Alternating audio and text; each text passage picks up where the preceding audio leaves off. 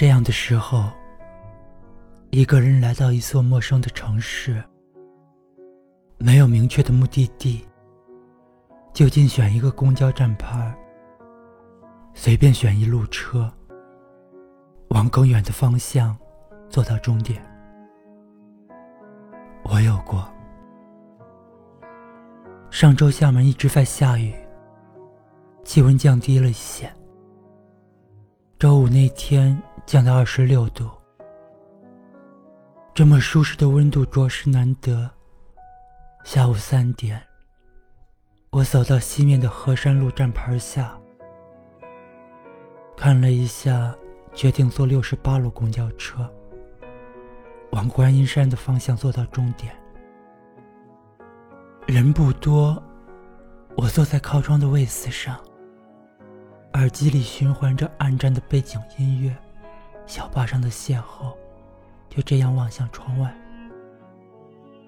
过了一站又一站，很快便到了终点。当然，这里的很快，是相较于自己想象的时间。以前在北京，稍微出去一趟。都要一个小时，这里走到头也不过一个小时。下车后，我心想：观音山不是山吗？怎么是一片海滩呢？索性去海边溜达溜达，吹吹海风。较之下大白城而言，这里的人相对较少，至少这一天人很少。吹着海风，走走停停。累了，后退几步，在干一些的沙发上坐下。休息够了，倒倒鞋里的沙子，起身回去。回去时恰逢学校放学。经过某一站时，两个小学生捧着冰激凌上来，很是可爱。过了两站，又有穿制服的学生上来，看样子应该是中学生。其中一个刷过卡后，在前面横着的三个位子最靠里的一个上坐下。青春正好，目光澄澈，我一时间怔在那里。女孩不经意间将目光投过来，才猛然回过神。女孩清澈明亮的大眼睛眨了眨，又将视线移了回去。其实眼前的只是一个普通的中学小女孩。我也不清楚究竟是什么让自己这般触动。蓬勃的朝气，澄澈的眼神，稚气的纯真。或许，只是怀念那时的自己吧。那一瞬间，我觉得好羡慕，也不禁感叹自己真的老了。我试着回忆自己的中学时代，却一片空白，几乎什么都想不起来了。只是隐约记得高三转学后的一些片段，那时的同学，那时的老师，那时的我们。小女孩在倒数第四站的仿湖客运中心下车，我则是坐到终点的 S.M 公交场站。期间，我又同女孩的目光相遇了几次。天地良心，真不是我有心偷窥。我戴着耳机听不到报站，原本想在河山路下车。所以会时不时的抬头看前面的到站指示。女孩就坐在靠前面的位置，望过去，视线难免会经过他。前天晚上，在电话里跟绿绿说起这件事，他说：“你这不算什么。在奈良时，我住处附近是一所中学。”看到穿水手服的小女生，我不禁感慨，真是卡哇伊内。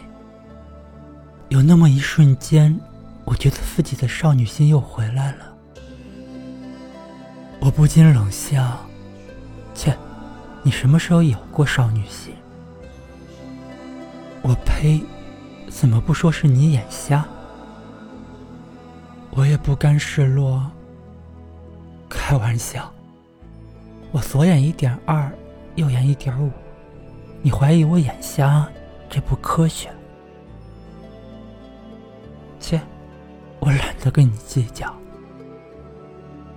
绿绿说自己以前从来都不化妆的，因为天生丽质。奔三的年纪。却开始各种捯饬，神仙水用了一瓶又一瓶，眼角的笑纹依旧难掩。小时候玩过家家，为了扮演老奶奶，稚嫩的画笔在娇嫩的脸上勾勒出一道道皱纹。而今，为一个青春少女的角色，却要靠。猛扑粉来遮盖眼角的纹路。丽丽说：“你太不成熟，要么沉溺过去，要么幻想未来，就是不考虑眼下的局面。”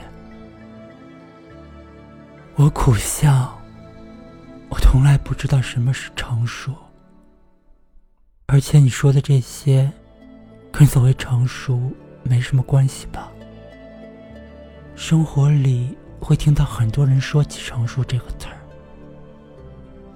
你不够成熟，他不够成熟，你应该变得成熟。其实，所谓成熟的定义是什么？你问那些说出这个词儿的人，或许每个人都给不出答案，或许给出的是各不相同的答案。另一个烂大街的词儿。情商，我经常听身边人提起情商这个词，比如男人有情商太低，是有情商太低，其中大多数并不清楚情商的定义是什么，错误的把会世故圆滑、八面玲珑当做情商高。我相信许多人在脱口而出“情商”这个词时。都没有去了解一下它的真正定义，于是身边那些直来直去、率直耿直的人被说成情商低，而那些说话打太极、做事八面玲珑的人便被认为情商高，还备受吹捧。我并非在贬低情商这个词。只是反对生活里那些一知半解甚至一无所知的人，夸夸其谈，定义他人情商低。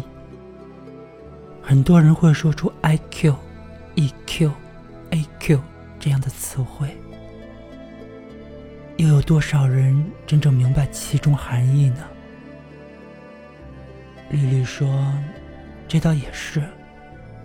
不过你这样的人，朋友会越来越少。”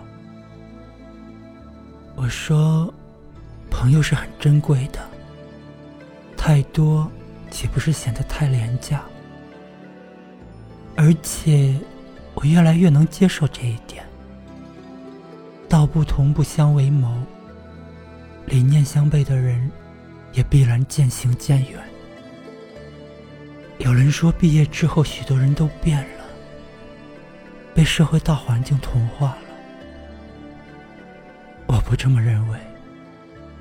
人是会变的，但个人本性不会。许多我们认为毕业后逐渐陌生、逐渐疏远的人，并非某一方变了，而是原本如此，只是在美好的校园光阴里没有显现出来。踏出校园，彼此间的分歧逐渐明显。冲突越来越大，于是渐渐成为陌路。我好像明白了，明白为什么在公交车上看到穿中学制服的小女孩会那般触动。女孩的青春、朝气、纯真，那美好的一切，我们都曾拥有过，却在不知不觉间弄丢了。故事里说：“时光不老，我们不散。”听上去真的很感人。现实里，时光依旧，漫漫长路上的我们，却在不断失去，不断告别。只剩偶尔感慨，偶尔怀念。有一些人注定在时光里溜走，有一些事注定在回忆里长存。